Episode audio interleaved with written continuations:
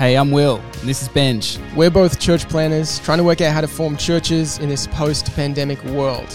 I lead a church that's trying to grow big. And I lead a church that's trying to grow small. But we share an interest in the beautiful and diverse future of the church in Australia. What will it look like? How will it adapt and innovate and thrive? If you're asking these questions too, then join us as we host a range of conversations with diverse thinkers and practitioners around what comes next. Welcome to the Forming Church podcast, brought to you by Gen 1K and our vision to see a thousand healthy churches in a generation. You might already be having these conversations within your tribe, but we want to form a community that brings divergent thoughts together.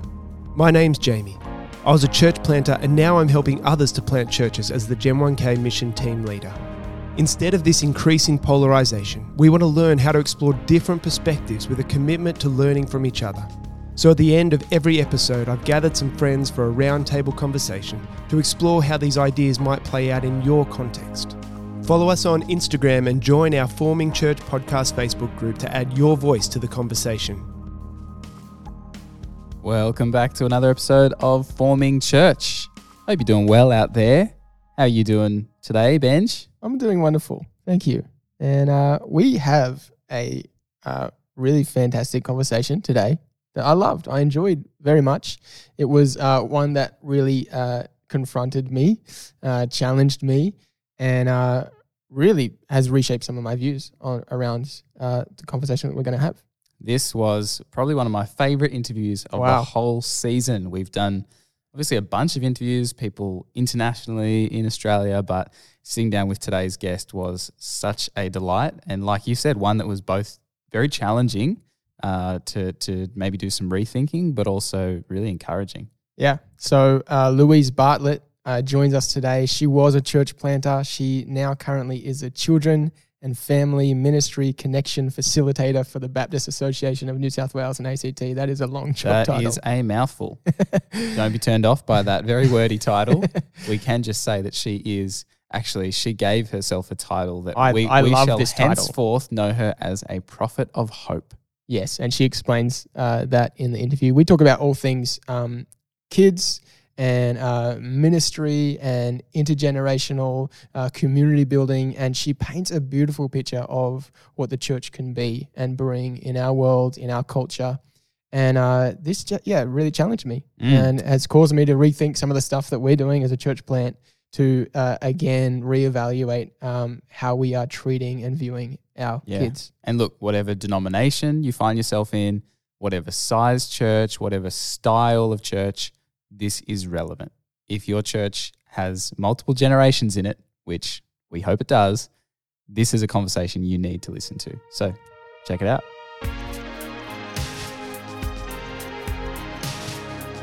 Well, Louise, thank you so much for joining us on Forming Church podcast. Really looking forward to our conversation. Before we jump into it, for people who don't know, what does a normal week in the life of Louise look like?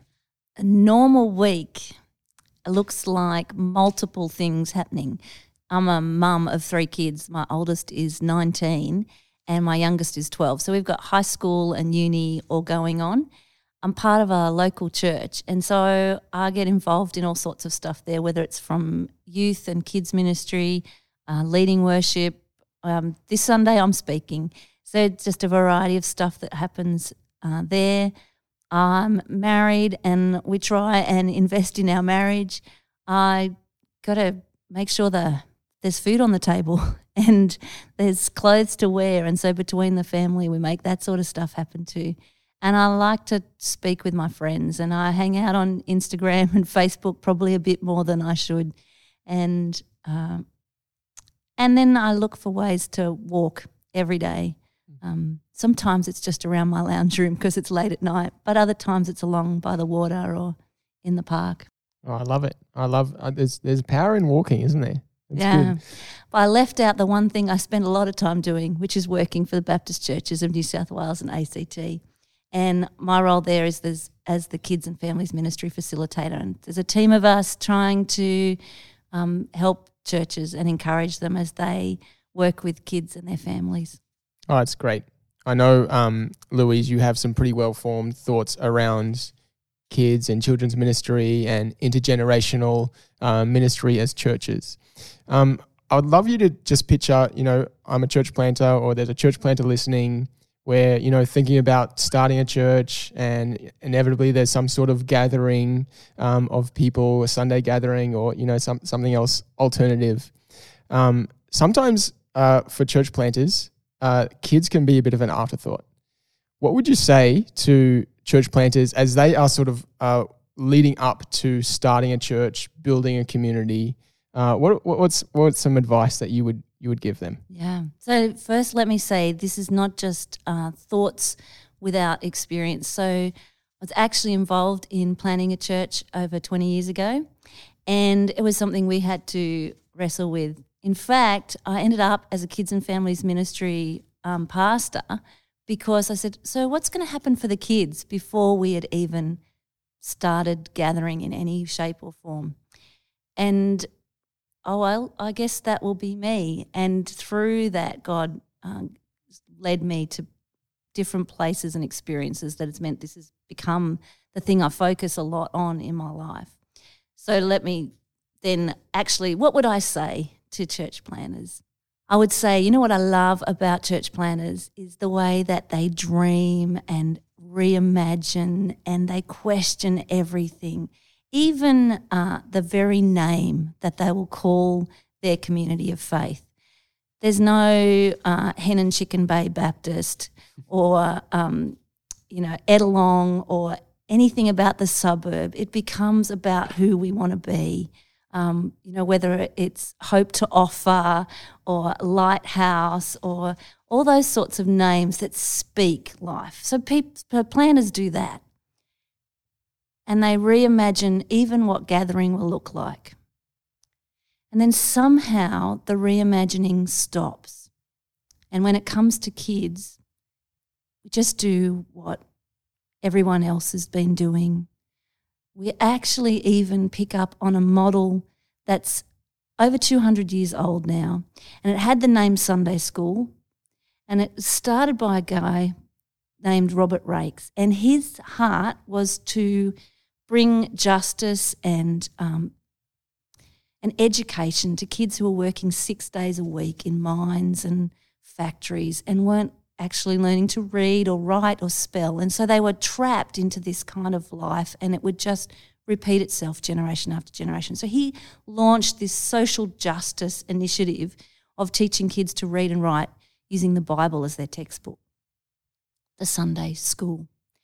And we've just picked it up and carried it on and made it our discipleship tool instead of our social justice tool. We might rename it to Thrive or Kids Zone or something like that, but at the heart, it's still this education thing.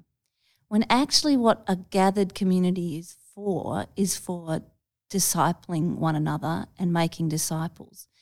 So, what does it look like to see children first and foremost as fellow disciples.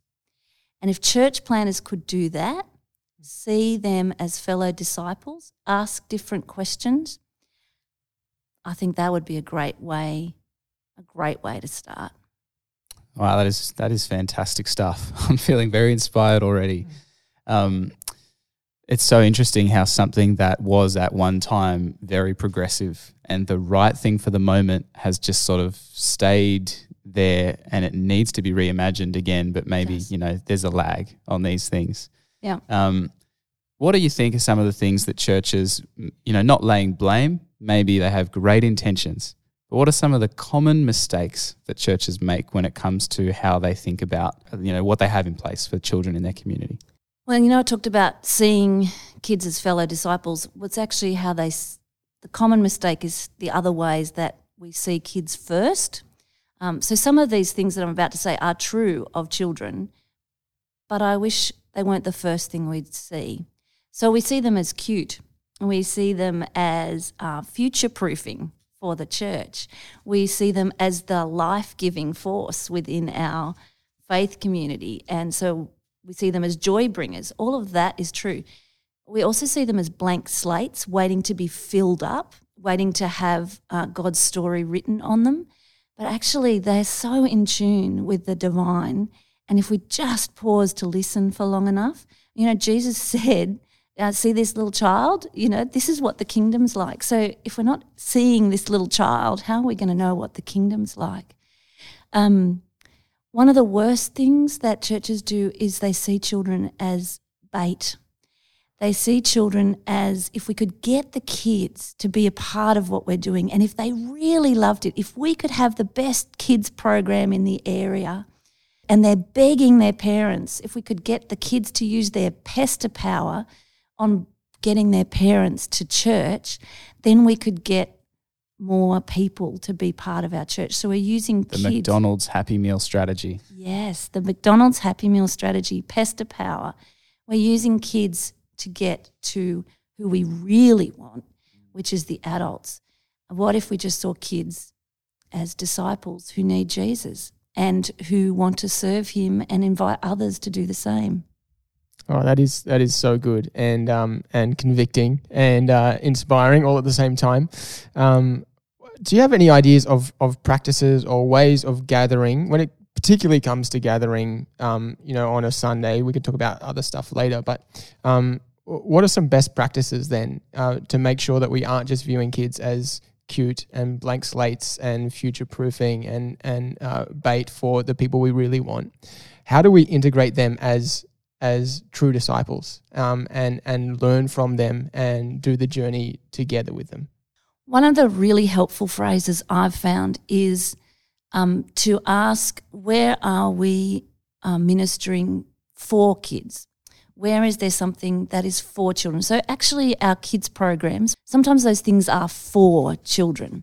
Sometimes we get a jumping castle in, or we have face painting, or something really fun as part of our gathering. And that's something for children. And that's okay for their stuff to be stuff for children.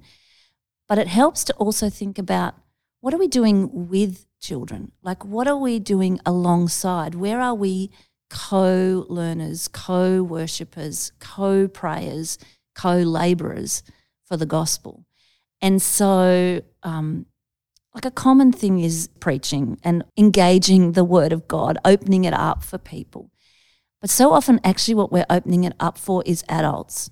Even our stories and analogies are of workplaces or home, but you know, for a couple or um, with your friends when you're out at a restaurant or cafe. Like we use all this language that is clearly about adults. So if it was a message opening the Bible with kids and adults, what does it look like to use one of the examples as from the playground or when you're with your friends and you're playing or on the soccer team?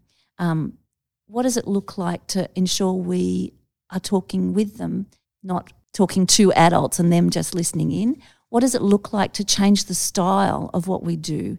You know, the 30 minute monologue, we've found kids really don't engage in it. Funnily enough, some adults don't or either. adults, yeah.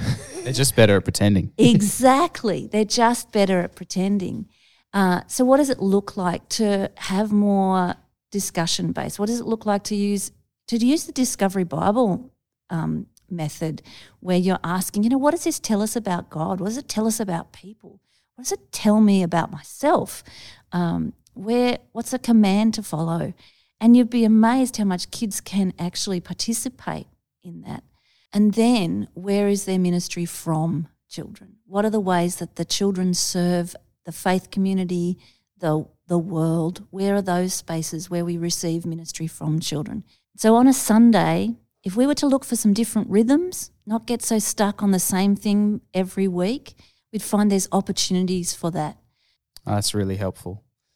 I'm thinking about how there's sort of two maybe dangers that we can fall into. One is that we over segregate our churches. We run everything, not just children's ministry, but we have children's, young adults, seniors, you know, couples, singles. We segregate everybody, the surfers, the the you know, whatever, whatever kind of subcultures we can find. We create things for those subcultures.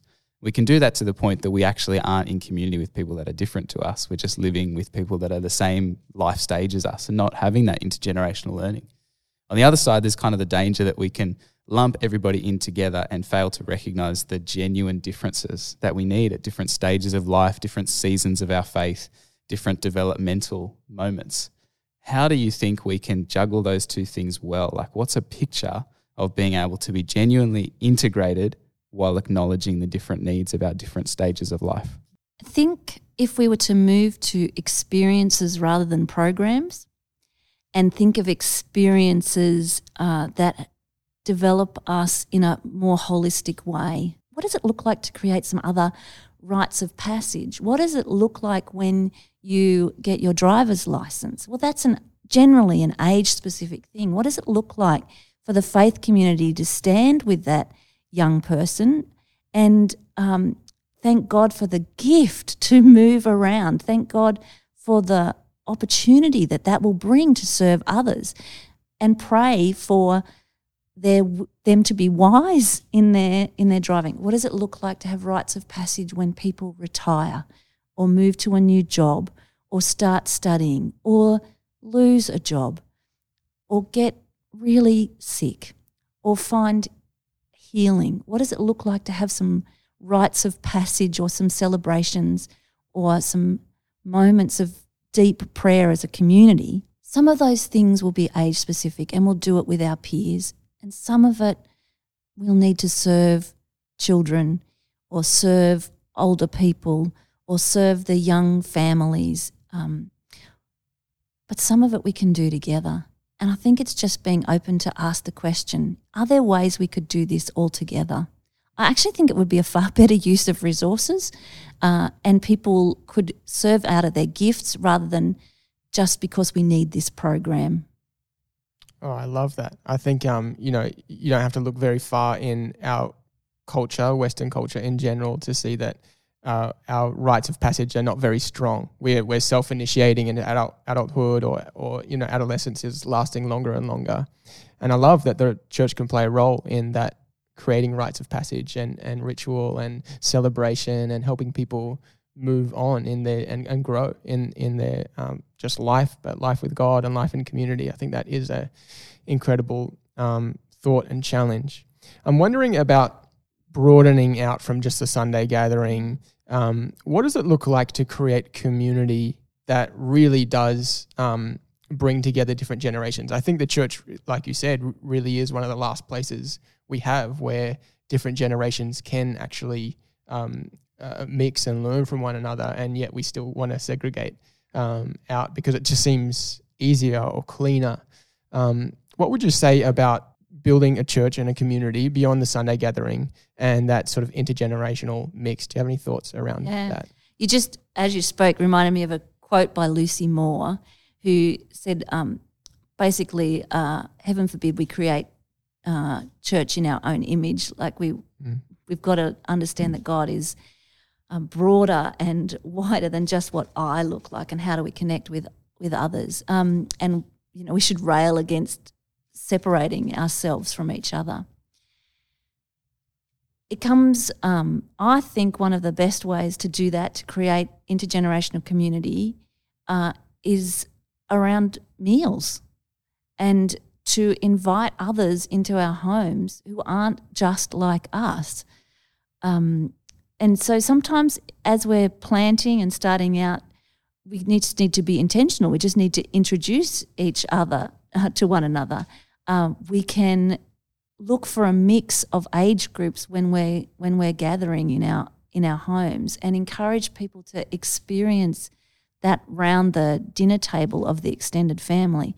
Now, I know we pull out the kids' table at Christmas when all the cousins are gathered and there's, there's you know, 29 of us in, we're not all going to fit. So we pull out the kids' table.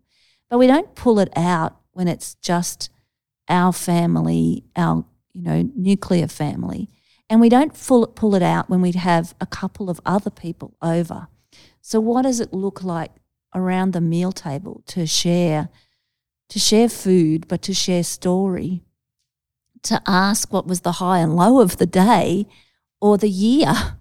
Um, I think there's so much power in finding the aunties and uncles and the nieces and nephews and the grandparents in the faith there's such power in that, but we have to create those experiences. Where do we look for spaces to serve alongside each other? And maybe if we have to choose where we want to be intergenerational, maybe for some it's easier to start with the community initiatives, with our uh, gathering and fellowship stuff, uh, with our um, celebrations. And it's harder to do that intergenerational learning. But if it's not happening anywhere, we're in trouble. However, the church plan is a place that you can experiment and explore. So I'd actually tried that being intergenerational, hearing from one another in every space if I could. I feel really lucky, Louise, that I've had a number of voices who have been advocates for some of this in my life for a long time.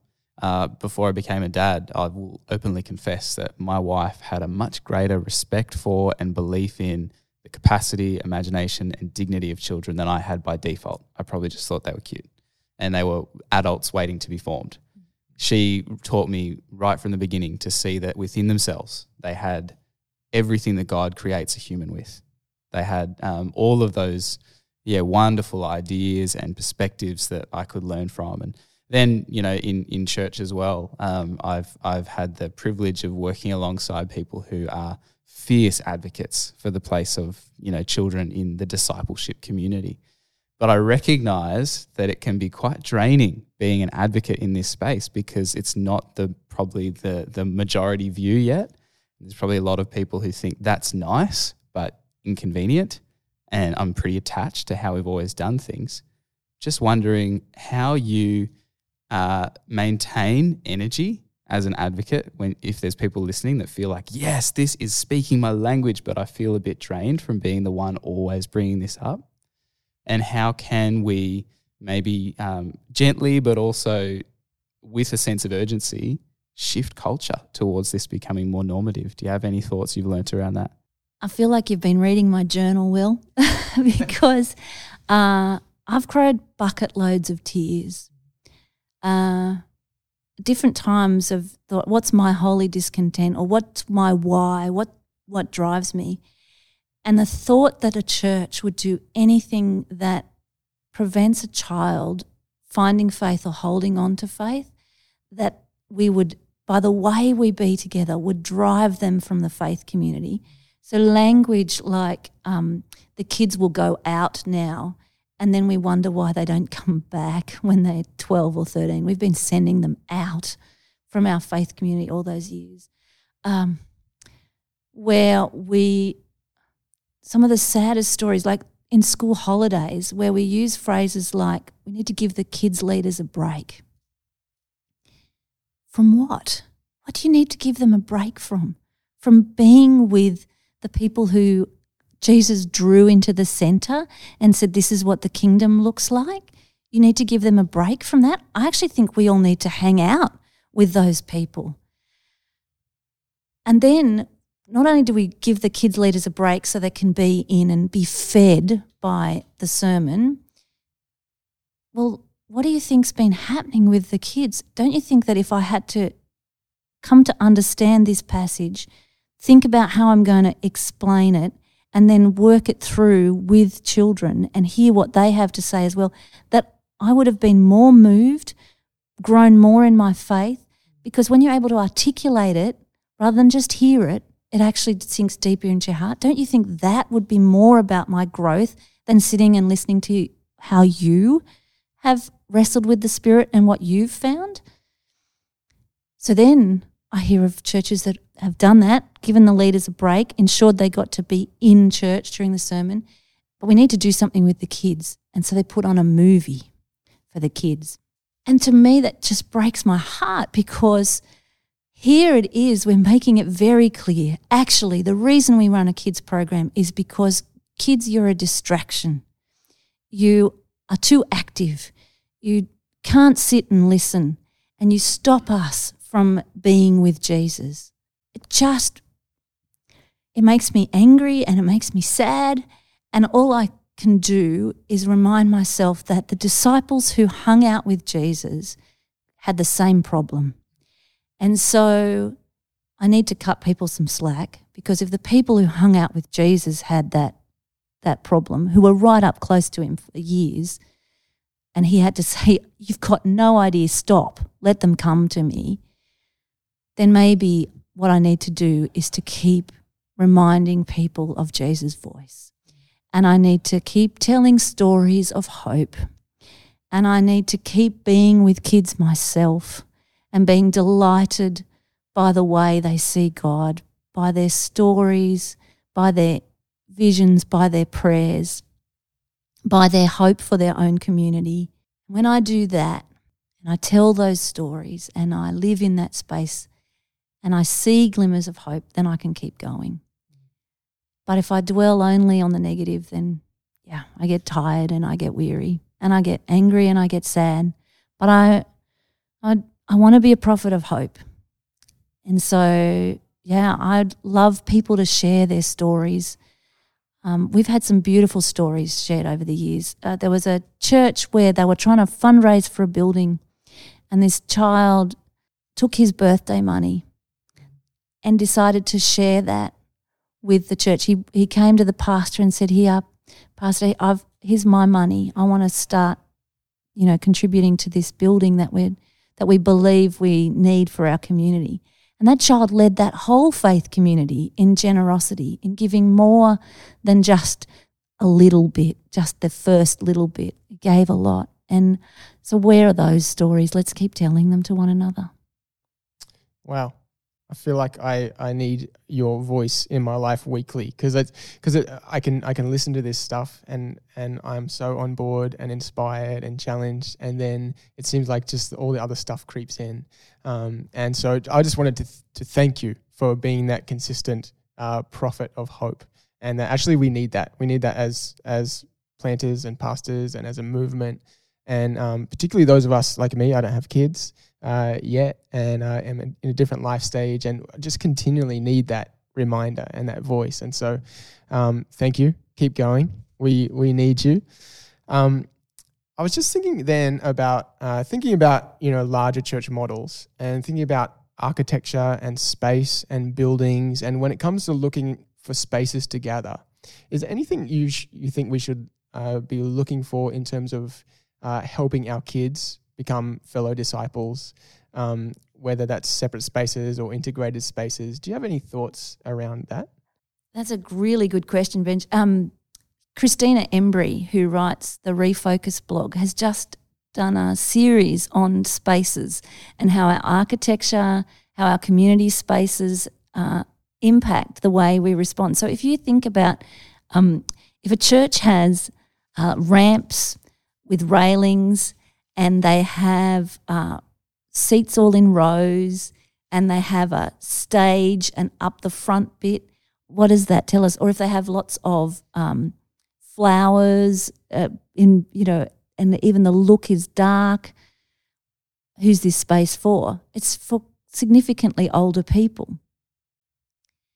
At the same time, if it's just all playground, it also doesn't help kids know what we're going to be doing in this space. So I think there needs to be kind of flexible spaces. There needs to be things that say you are welcome here. I mean, one of the simple things is the height of things. Um, where are signs? Where are um, if you've got a table with information on it, or is it like a high stand, or is it a lower one that you know the average five-year-old could see onto? It's all those sorts of things. It doesn't have to be a playground. I think that's really important.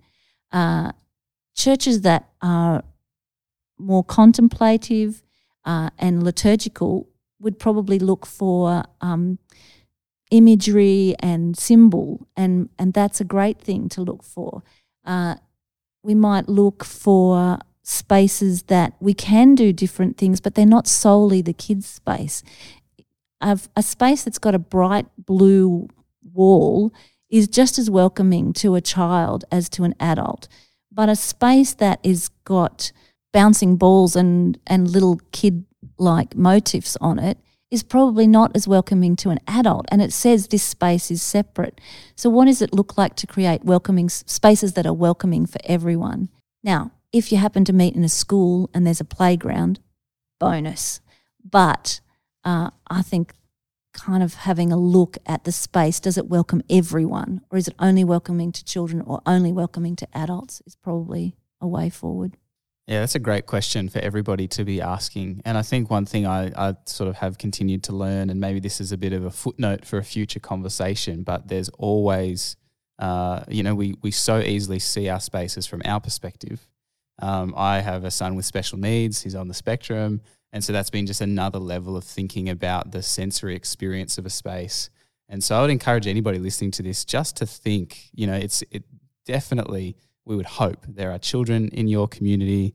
Uh, there are almost definitely going to be people with special needs in your community, children and adults. And this whole conversation just makes me think how can we um, continue to see our spaces, see our events, see our uh, rhythms through the perspectives of many, and uh, how we can continue to create uh, common spaces, shared spaces that acknowledge our diversity. Louise, thank you so much. You have shared so much wisdom with us. This has been an absolutely delightful conversation, both filled with that real that real pain that we are missing out on something wonderful if we don't address this, but also real hope that there's so much to be gained if we have these conversations. Uh, would love to just finish by asking a few rapid fire questions. These are the one word or one sentence Okay. answers. Bring it on. What do you think is the biggest danger to the future of the church in Australia? Individualism, What's giving you hope about the future of the church in Australia? adaptability, Uh, what's influencing you right now in terms of books, podcasts, things you're engaging with?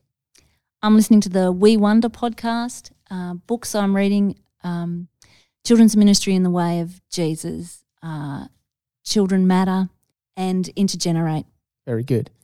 Um, if you could have one book that you had unlimited amounts of that you could give to everyone that you saw, what would that book be? I love books. You've made it really hard, Benj. Okay, one book. Everyone finds this one hard. Yeah. I think I'd go with uh, Holly Allen's Intergenerational Faith Formation. Uh, and final question uh, for people listening that are starting new things, church planters, entrepreneurial thinkers, or even you know in well-established churches where they're wanting to um, you know be a part of something new. Uh, what would be your your two to three sentences for those people? Think about how you see kids first. What's the first thing you see? And if you can see them as fellow disciples and make them welcome, enable them to receive ministry from you, to minister alongside you, and to minister to you, I imagine that we'd see the kingdom come. Beautiful. Thank you so much, Louise. Hey, this podcast is sponsored by Baptist Financial Services. To find out more, visit bfs.org.au. We hope you are enjoying the Forming Church podcast. As fun as it is to listen to our voices, they are not the only ones that matter. Add your voice to the conversation by joining the Forming Church Facebook group or connecting with us on Instagram at Forming Church. What do the ideas in this episode's interview look like in diverse contexts? That's what Jamie, Ken, and Pip are going to explore right now. Welcome, Pip, Ken. Thanks, Jamie. Thanks, Jamie. It's great to have you guys here. In this interview, we heard Benj and Will chat with Louise Bartlett about what not to do with kids or what to do with kids. And the point of these roundtable conversations is to practice learning from people with diverse and at times divergent opinions. You might have a different perspective to Louise, Benj, Will, Pip, Ken, myself, but how can we create healthy debate and move beyond the echo chamber of our own tribe? So, guys, what struck you? Um, I think the first thing that stood out for me was uh, just uh, getting a, an understanding of the foundation on which we've built kids ministry. That it actually began as a social justice endeavor, and uh, we just picked it up and continued running with it. Uh, and just that understanding al- alone has shifted me in terms of just perspective. Yeah. That challenged me as well to think about so, where is justice being withheld from children today? Yeah. And what does it look like to right that wrong? Yeah. And to, yeah. to be a part of what God is doing in that space, bringing Yeah. justice. Yeah, that's Mm. great. Pip, what stood out to you? I um, was surprised actually. I felt uh, kind of what I felt when I was a child in church, and and part of that experience um, was good, and part of that experience was, um, if I'm very honest, um, being kicked out of Sunday school. Uh, now that happened on a few occasions, and um, I don't believe that. yeah, amazing. Uh, it was last century. I'll I'll I'll, I'll, I'll admit to that. Um, but um, I was physically excluded um, from the meeting um, several times, and while um, it's not something that I think about very regularly at all uh, today as an adult. It's certainly not something that I want my children to experience uh, because I don't want them to misunderstand being pushed out from Sunday school or a kids' ministry program. I don't want them to equate that as being excluded from the family of God. Mm.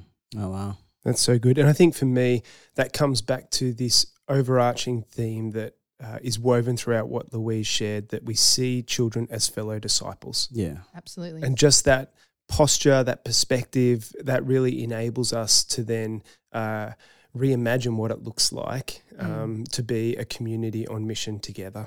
One of the questions that stood out to me uh, that I wrote at the top of my notepad was why does the reimagining stop?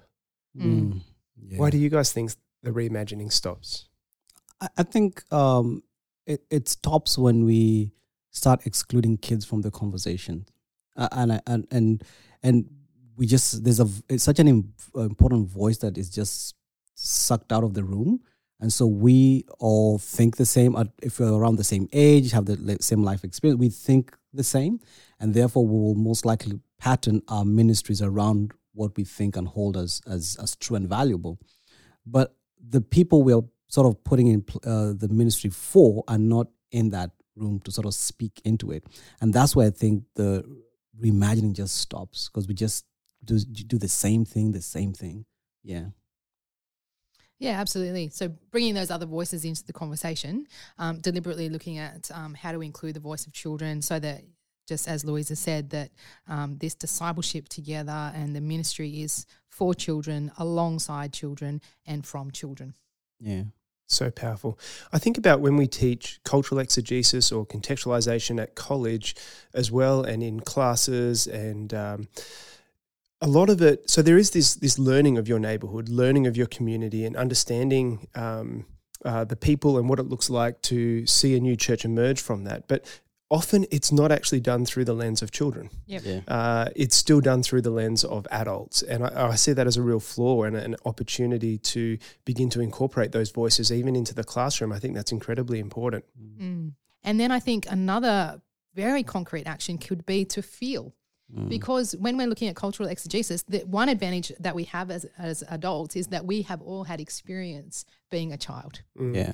We just forget. Yeah. True. And my experience growing up in Sydney might be a bit different to yours, Ken, growing Yeah. up in Kenya in the village. But we've all had experiences being children. And I think we need to um, really challenge ourselves to say, remember again, what does it feel like? Yeah. And let that inform our church planting. Mm. I I know we do as churches, uh, we do a lot of uh, surveys and, and questionnaires. I just thought myself, we've never done one for kids, and ask kids, what do you think about church? Mm. What do you think about worship? What do you think about communion? What do you think about this? I, I think this this this I saying this is gold. It's just really opened up my mind to like I was had such significant blind spots. I'm like I've never thought about this intentionally. Mm. yeah. As a family, we are working slowly through our own definitions of the core functions of the church. So, worship, discipleship, community, and mission, and developing a shared language and therefore shared expectations around what that looks like. And I've done that as an adult, uh, but coming to that process again as a parent and hearing the voice of my kids into that space as they wrestle with what it looks like uh, to um, have a heart of worship where God holds our affection and our attention, and and then to be able to see that as more than just singing songs. Yeah. Uh, but then it just opens them up and us up as a family to so much more uh, possibility of what it looks like to be the church in this yeah. age. Yeah. yeah. Excellent. So much to learn, don't we? Oh yeah. What else stood out to you guys? uh, one thing that not only stood out, but honestly, I felt like a sense of a rebuke was the whole clickbait type of thing. Where The McDonald's Happy Meal Yeah, strategy? Yeah, yeah. I, I, I confess, uh, I, I have been guilty of that. As I know many others have been, hmm. where you you your strategy around the children is a, is an end to you want there's something you want at the end of it.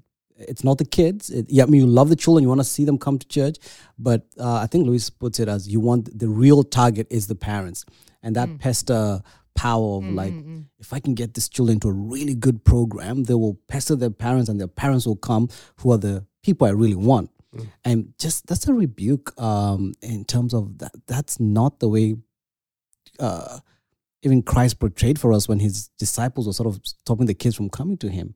Um and and just like oh man lord i need to repent from that. And and and yeah. I wonder how much of that comes back to metrics and how we how and what we measure. yeah. Yep. So we're measuring adults in a worship gathering. We're Yeah. measuring dollars, budgets, Yeah. and, and so therefore they're contributing to that. Children aren't contributing Yeah. to that. So I, I think the measurements again come into play here, as we've Yeah. seen in other episodes. yeah Which is consumerism, not discipleship, isn't it? Yeah. yeah, And, and- and i think mike in one of the episodes mentions about you know why do we count uh, i think it comes from a place of fear and sometimes self-affirmation uh, but what what really is the church about it's letting the community of the world know about the glory of god. And children are a significant part of it. Think about children in terms of the, the relationships they have in schools and, and all these things. They have a, such a wide voice and such a wide um, network much more than parents. I mean i think about the number of friends i have. They're very limited. It's very hard to make friends when you're growing older it's just it's, Is that a personality thing, it's, or is no, that it's just a it's just a growing old thing where you just get drained by it's draining. But kids, they have like multiple relationships. Yeah. If we see them as amazing voices in a community that could help people, others hear about, you know, know about the glory of God, it's an amazing way of seeing them as fellow disciples. Yeah. One of the things that uh, really came up in this was this whole idea of rites of passage Yep. and how important they are in personal formation, Yeah. um, and and the the role the broader church could play in that space. Um, Ken, I know you're quite familiar with rites of passage. In in our context, uh, certainly for me growing up, uh, there was not. It's really self directed, and it might have been when you got your license, which was a sign of independence, when you could drink, when you could vote. Uh, but there wasn't this uh, lens through which we saw it as a formational experience. Could you share a bit into that space? Yeah, so uh, um, the culture I come from, and in particular the tribe I come from, uh, as would be with a lot of other tribes in, in the area of, of, of Africa I come from, they're very clear um, rites of passage that both boys and girls go through, uh, and it's it's it's community driven. It's it has legacy and history to it. It has rituals and rhythms, uh, and these become such significant milestones in an individual's life um, that that come with great responsibility and great blessings. And I was think reading CNN.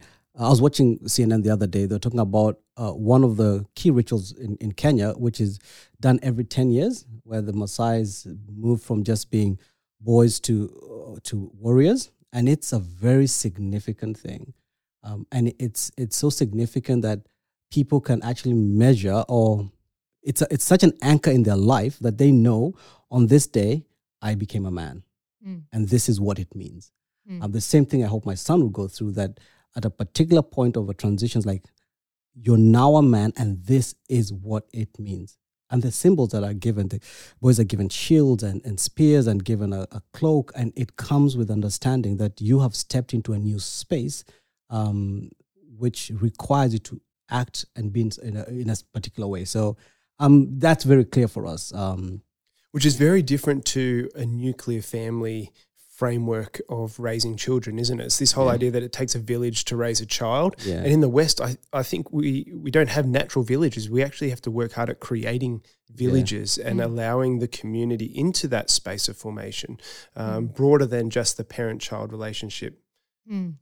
And seeing how these rituals uh, can continue through adulthood. yeah. Uh, what is it that we continue to affirm and celebrate in the lives of the people who are part of our church? Sometimes I think we do that well when it comes to uh, people in relationships. We celebrate engagements and weddings and wedding anniversaries and, and the birth of children, uh, as we should. Uh, what are those other milestones that we recognize and celebrate for single people in our churches. Mm. Uh, how can we do better at that? Uh, to celebrate together um, the the faithfulness um, to kingdom work, the uh, perhaps work achievements, the the life milestones of, of other people in our churches as well. Mm, that's good, Pepe. That's great. If you guys were to ask Louise a follow up question, what would you ask? I'd love to ask a bit more about um, discipling alongside children. She said that children are co laborers, co workers. How can we serve together in God's mission? I, I was just going to ask the same thing. That's the one thing that sort of stood out for me. How because it's it's a it's a live conversation. It's a here and now thing, uh, and how do we actually do it? Mm. Um, yeah. I would love to hear her answer. Why does the reimagining stop and Yeah. unpack that? I know she's been part of a church planting team and she's seen a lot of church plants. And so, really, just to hear her thoughts on that, I Mm. think would be uh, a really rich experience. yeah. If you were to suggest a concrete action or next step for someone in this area, what would it be? I think uh, uh, take a, do a survey of your church, but ask the kids a question. Kids are brutally honest. Um, they see things in a different way, uh, and it will give you a perspective of of what I think you value um, as a church. So I'd say get on there, put together a very simple uh, questionnaire, very simple, and and just ask the questions, and be willing to receive the honest, brutal feedback. I'd say uh, next time you're preaching a sermon, uh, look at an analogy or an illustration that's going to resonate with a 10 year old in your congregation. Mm, That's great. that's good. I wonder about asking that question where is justice being withheld from Mm. children now, uh, both in my neighborhood but also globally? And I wonder if that question will open up other possibilities into the Sunday school of the future. So, just encouraging churches to include kids in those questions and, and just to, to explore where is justice being withheld from children now. Good question. That's good. Excellent. Thanks, guys, and thanks for listening. Remember to join the conversation at the Forming Church Podcast Facebook group and follow us on Instagram. Well, what a conversation. Whew. That got me. It got me good. Uh, what, what, are- what are you going to do about it? I think the biggest uh, shift that's done for me is um, Louise was talking about, you know, what do we what do we view children as first? Often it's cute or um, the future or a blank slate or you know even an afterthought. Um, joy bringers in a community. All those things are, are, can be true, um, but the encouragement to think as of children as first a disciple, a Mm. fellow disciple, a fellow uh, learner and student. And um, you know, we see that in the life of Jesus, right? That like all, all these kids always want to hang out with Jesus. Jesus uh, loves kids. Welcomes the children Yeah, and not just welcomes them for a cute photo op, hundred but to actually draw draw us to become like a child again, to see the world through the eyes of a child again. Yeah. What was your takeaway? Oh, I love that stuff. We just started to get into at the end around architecture and the question that you asked around that, and just thinking about environments. I've been thinking about this uh, probably for the last 12 months in a range of like in terms of my own personal behavior and habits and how much those are influenced by our environments. And it's exactly the same with children. And often, if we think about the outcomes we're getting out of our environment, there's probably a huge uh, amount of that outcome that we can attribute towards actually how the space is set up and the expectations that we've created through the sort of space that we are meeting in. So for me, as a simple church planter, um, you know, we don't have a venue; we're meeting in people's homes. Um, but even to think about how are we using uh, the way that we set up our our living room, how are we using the way that we integrate inside and outside um, in a way that helps everybody to be both teachers and learners. Yeah. There's that quote: "We build our buildings, and then our buildings build us," or "We shape our environments, and our environments shape us." And uh, it's yeah, I think the the church of the future, we have to get better at thinking about space and environment, and actually, what is that saying about our theology and our practice and our formation? Yep. So, what was the takeaway for you? We'd love to hear from you. You can jump into our Facebook group, just search Forming Church Podcast on Facebook or connect with us on Instagram at Forming Church and let us know what stood out to you from this episode. What changes are you making? Do you have stories uh, of things you've tried in this area that have really helped to shift culture or create change?